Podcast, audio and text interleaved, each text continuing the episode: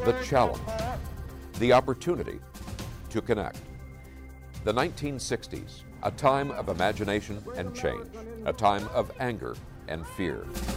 The 1960s, a program called Challenge. Good evening, ladies and gentlemen. Looked at our connections, our divisions, through the lens of faith.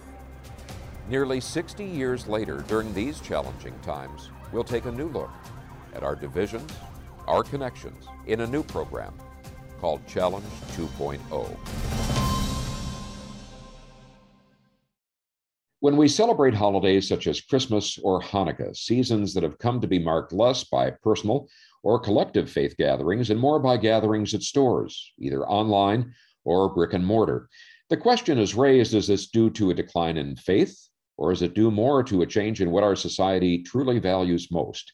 That then is the topic of this edition of Challenge 2.0 In Shopping, We Trust. So, as we discuss this topic, which we hear just in everyday conversation a great deal, uh, we're very fortunate to have with us Sister Loretta Schaff of the Sisters of St. Francis of Philadelphia, uh, Reverend Priscilla Paris Austin of Emmanuel Lutheran Church in Seattle, and Reverend Terry Kyllo, who undoubtedly you've seen here as Executive Director of our Paths to Understanding. Thank you, each of you, for joining us in this program. Thank you for having Jeff. us. Thanks for having us. Descartes was famously quoted as saying, I think, therefore I am. Uh, it's been suggested that perhaps the modern day equivalent of that is, I shop or I consume, therefore I am. Is that an accurate uh, description of where we're at as a society these days? I'd have to say absolutely. Um, we are, I believe, living in an age and a time when everything is about consumption. Everything is about what we have, and our very identities are are shaped and um, named, at least, as being um, what it is we have and how it is we consume. Terry and Sister Loretta, what are your takes on that? I would say that our primary religion today, you know, is the economy. And what it proposes is, you know, what why we get out of bed in the morning, mm-hmm. what we're supposed to do during the day, what makes us acceptable or or effective members of society. And that is to be producers and consumers. You know, as producers, we got to produce as much as we can and we kind of compete with each other about how much we make and we judge each other on that basis we also judge each other, as Priscilla said, on on what we consume and how little we got it for. Mm-hmm. And so we're it seems to me that we're constantly competing in this what is essentially a de facto religion because it tells us who we are as producers and consumers and it tells us the way we're supposed to behave and and kind of what we're supposed to strive for as human beings. Sister Loretta, what's your take on that? I would hope this is not true, but it is um, that we are more than what we consume, uh, more than what we can buy. Um, I think it is a real challenge uh, in our society, culture today, um, to witness the other. Because there are some who are, uh, and, and, I know personally uh, people who are making choices to not to be this. Mm-hmm. And I, I, I think that that is what the real challenge is. And um, there, there is movement, and there are blogs, and there are places where people are encouraging them to not be this way. Mm-hmm. And so, you know, I, I want to give the benefit of the doubt that my neighbor next door is not fully consumed by this, mm-hmm. but by the make of their car and so forth and so on. It's like, oh, my, you know, uh, my car is not that, but it doesn't matter to me.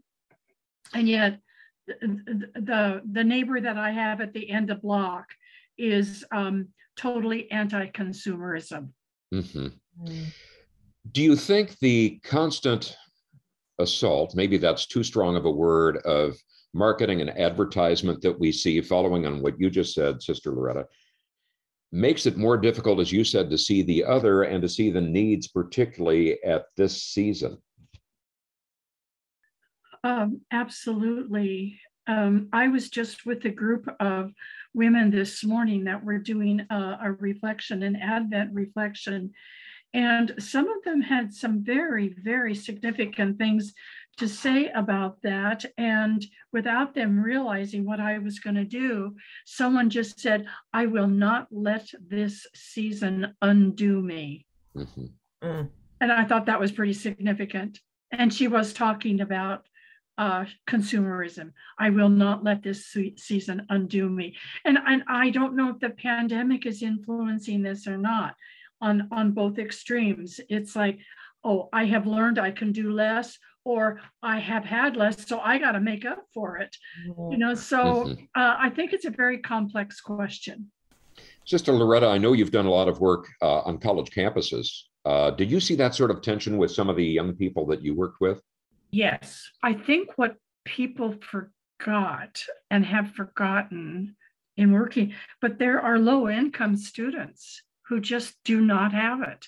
I mm-hmm. mean, and so, you know, you've got the senior who's driving a certain kind of car, and you've got someone else who uh, is wearing a pair of shoes that are about ready to fall off and yet they're still there. Mm-hmm. So yes, I, I I did see that on a college campus, and as a chaplain, trying to invite them into looking at things differently was very challenging. I'm also wondering about the need for immediate gratification. Uh, mm-hmm. Maybe it's just me, but it used to be the Christmas decorations would pop up right around Thanksgiving. They started moving earlier and earlier before Thanksgiving. And now it seemed like at least in my neighborhood, they were popping up around Halloween. Have any of you witnessed that also? And what's your reaction to that?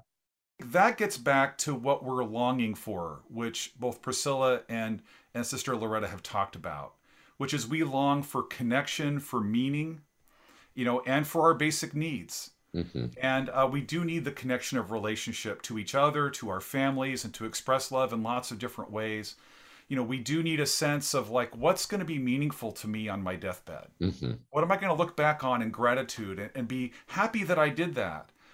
Um, it's going to be people. It's going to be how I served other folk.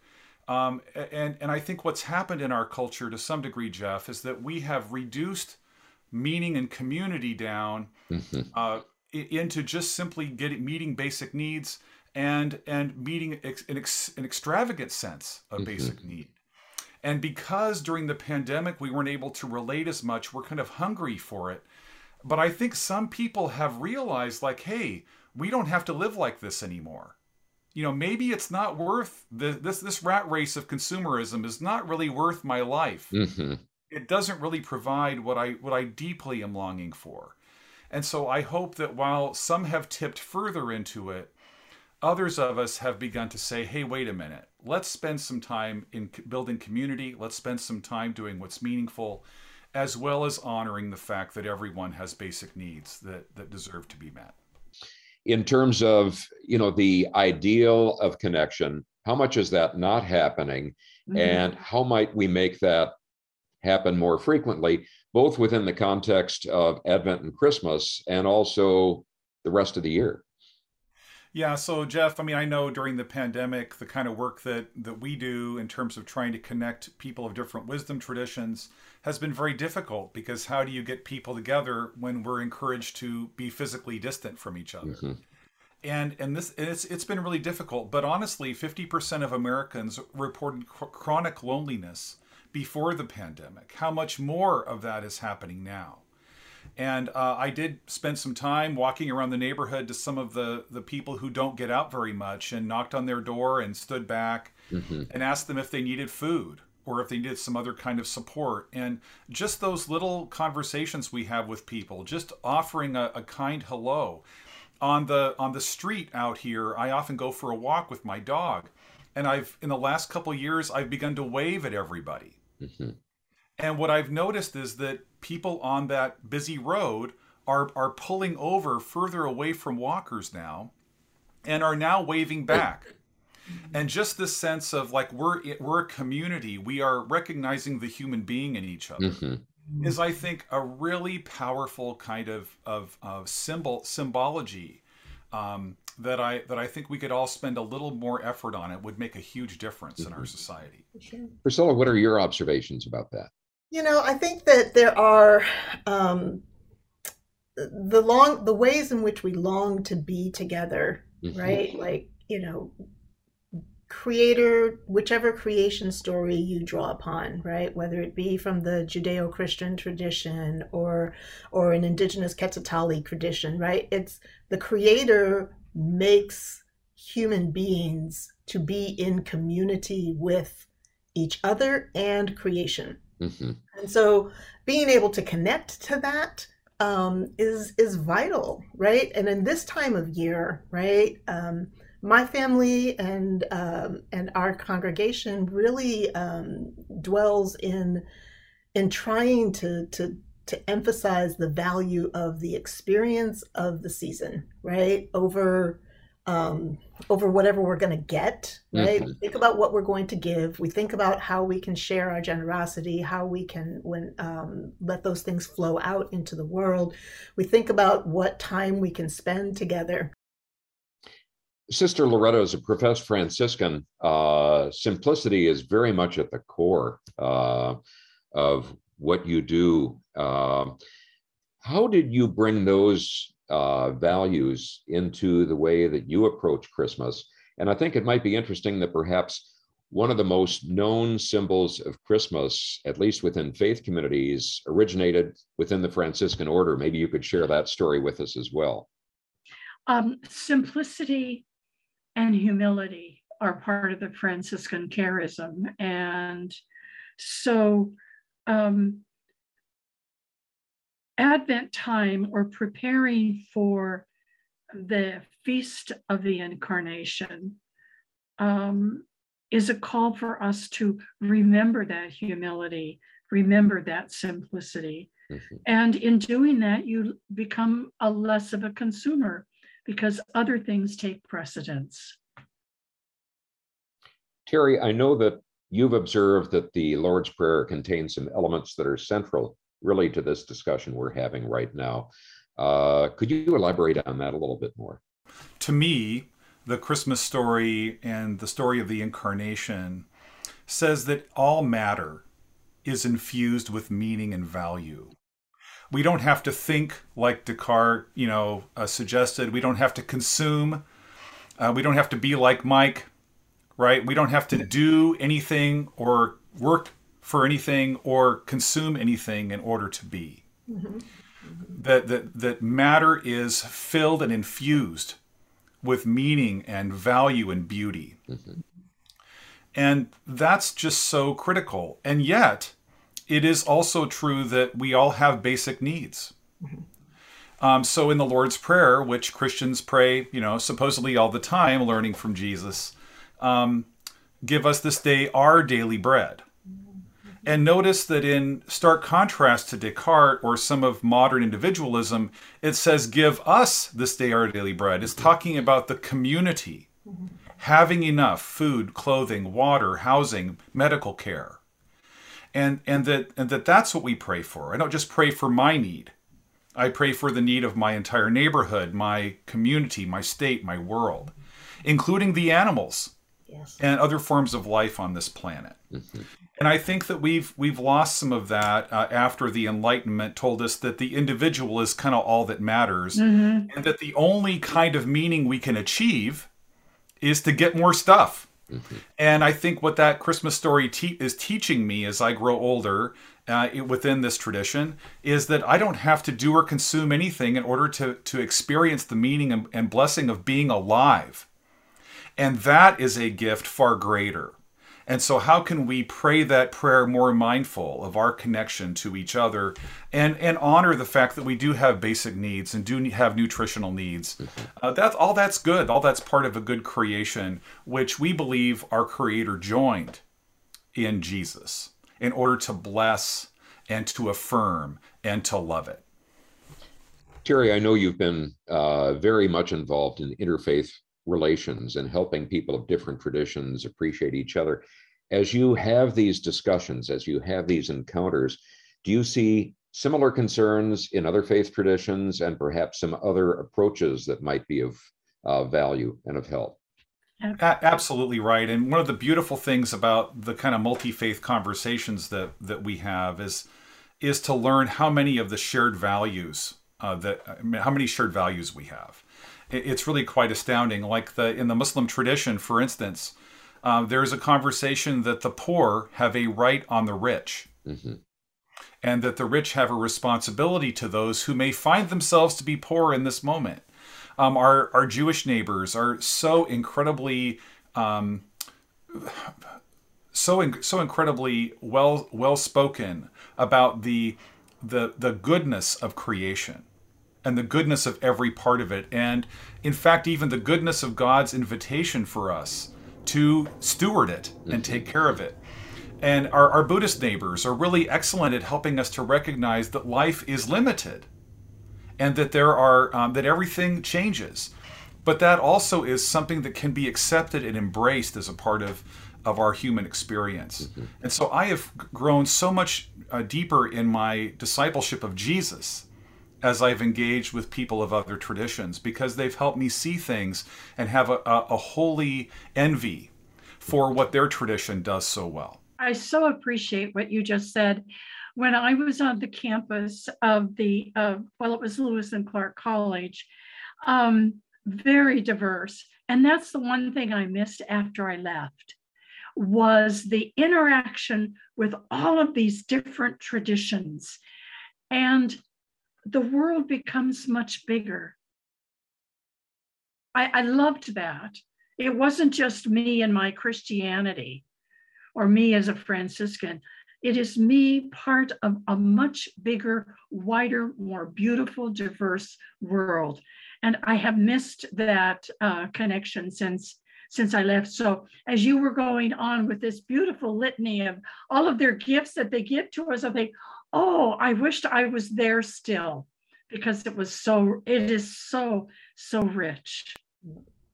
Well, and and can and like candle lighting is is a principal practice in so many holidays that are being celebrated right at this time of year, right? Like whether it be Diwali or or Hanukkah or Kwanzaa or Christmas, right? That the candle lighting, that that practice of of as a family gathering around these symbols, these flames, these pieces of the earth that come up um, and and shine in our world and and give us um, revelation a different a different kind of enlightenment mm-hmm. right a different way of of being brightened in this world to how much there is out in this world i i love this time of year and that practice because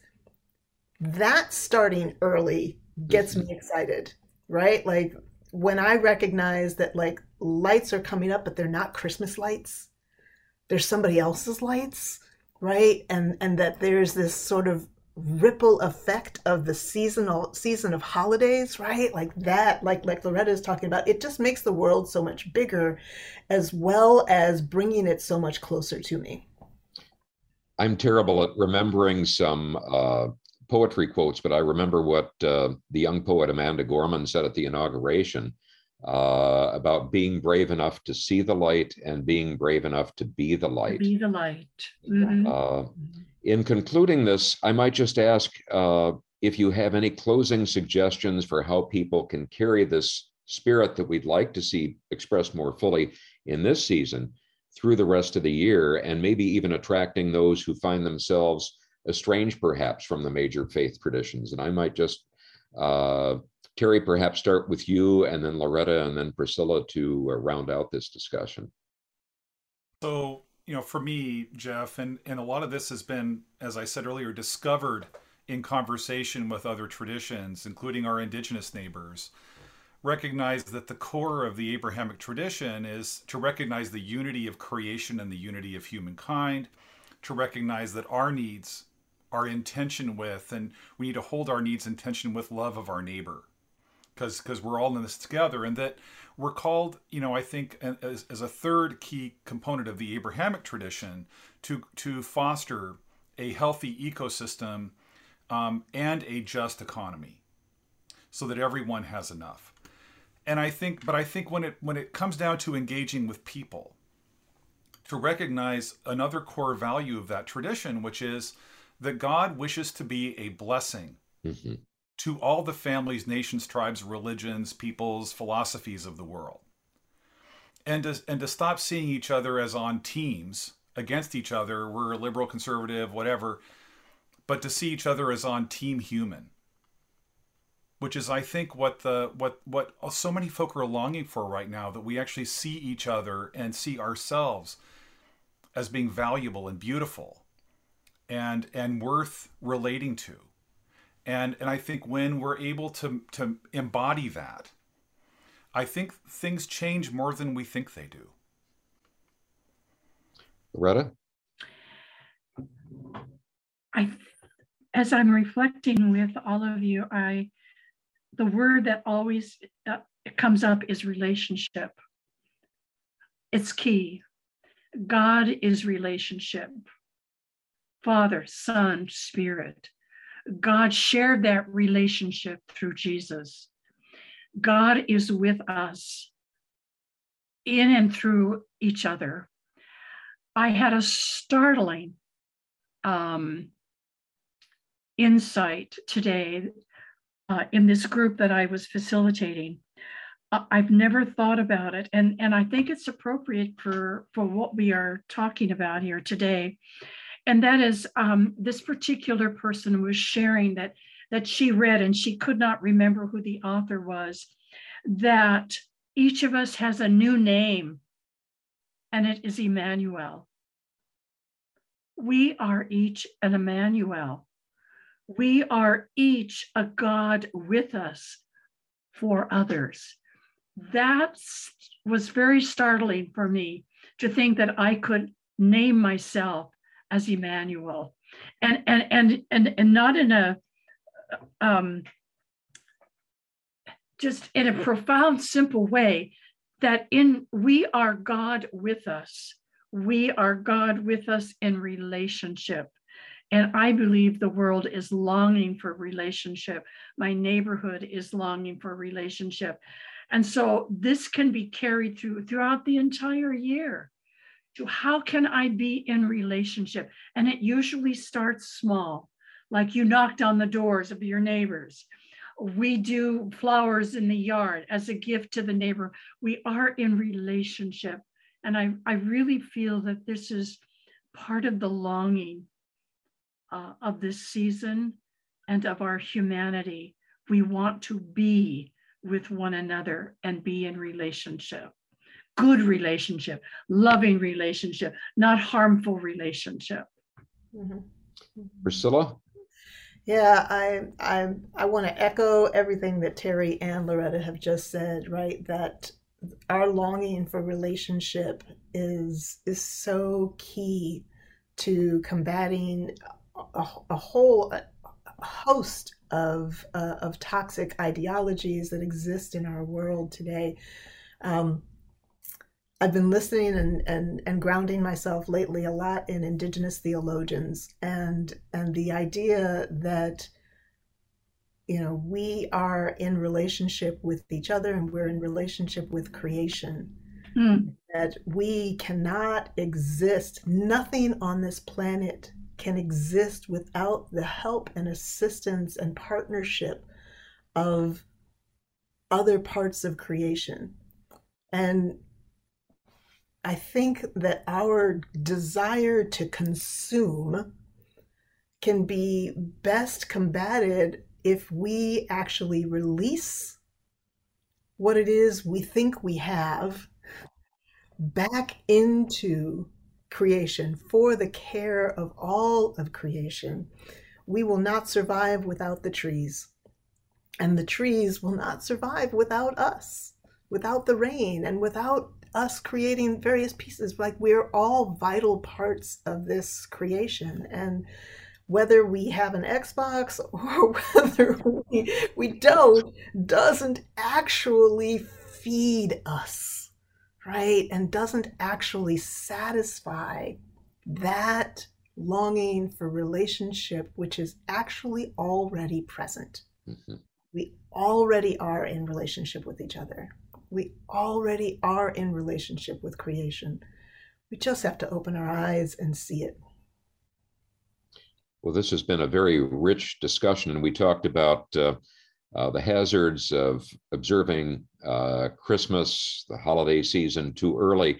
I think we're guilty of that and giving each of you a Christmas gift to each of the people watching uh, in terms of giving them more meaning for the season. So I thank you, each of you, very much and look forward to an opportunity that we'll have to engage in discussion on another topic sometime. So thank you each very much. Well, a blessed season to each of you and to your families.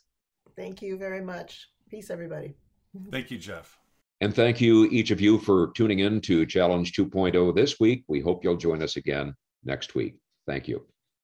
If you've enjoyed this program, found our conversations to be informative, entertaining, and thought provoking, and the vision inspiring of people from different backgrounds who can disagree without being disagreeable, perhaps you might consider supporting our program with a contribution.